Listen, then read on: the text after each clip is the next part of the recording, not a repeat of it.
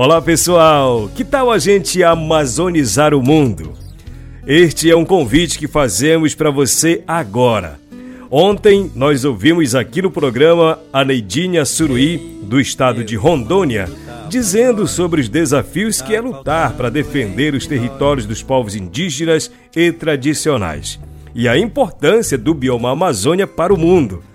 Ela dizia que todos, inclusive o mundo, precisam saber que aqui há uma luta constante em defesa das pessoas e dos bens naturais, mas também a forma de vida e as riquezas que temos.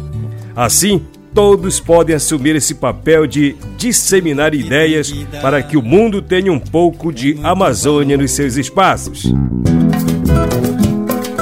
E hoje a nossa convidada a dar seu recado sobre essa proposta de amazonizar o mundo é a ministra do Meio Ambiente, Marina Silva. Vamos conhecer um pouquinho sobre essa mulher brasileira da Amazônia? Maria Osmarina da Silva Vaz de Lima, mais conhecida por Marina Silva. Ela é historiadora, professora, psicopedagoga, ambientalista e política brasileira. É a atual ministra do Meio Ambiente e Mudança Climática do Brasil.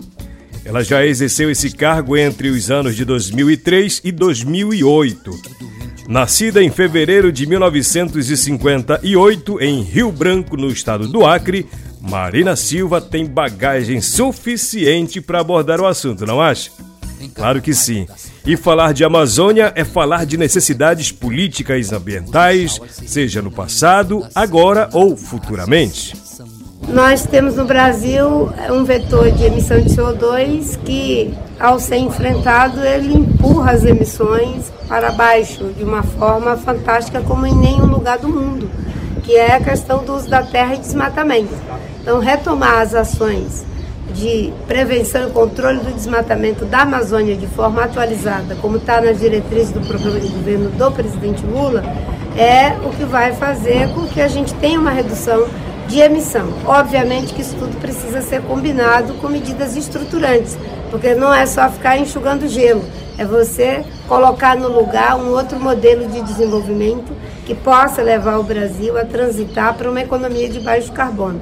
Isso aí tem a ver com infraestrutura para o desenvolvimento sustentável, agricultura de baixo carbono, bioeconomia, é, a correta destinação das áreas com floresta, que são cinquenta e sete milhões de hectares que podem ser destinadas para terras indígenas, unidade de conservação e uso sustentável. O presidente Lula, durante a sua gestão, criou vinte e cinco milhões de hectares de unidade de conservação.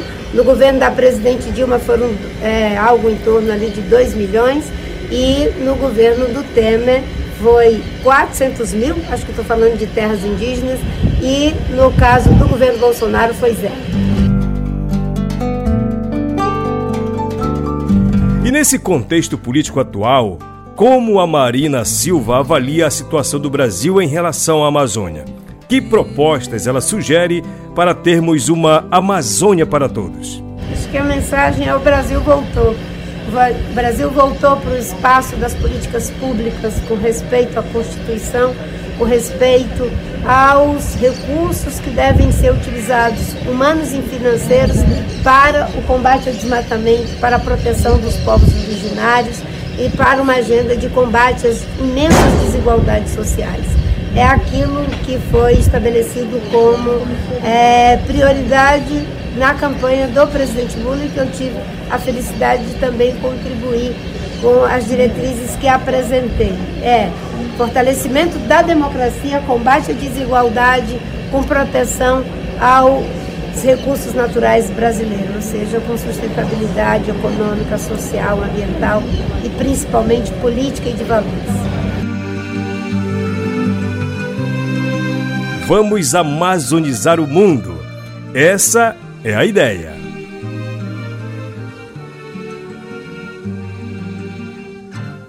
Eu sou índio, sou índio guerreiro, sou também feiticeiro, mas eu não quero guerra, quero a paz na terra, a selva pra caçar e o rio pra pescar.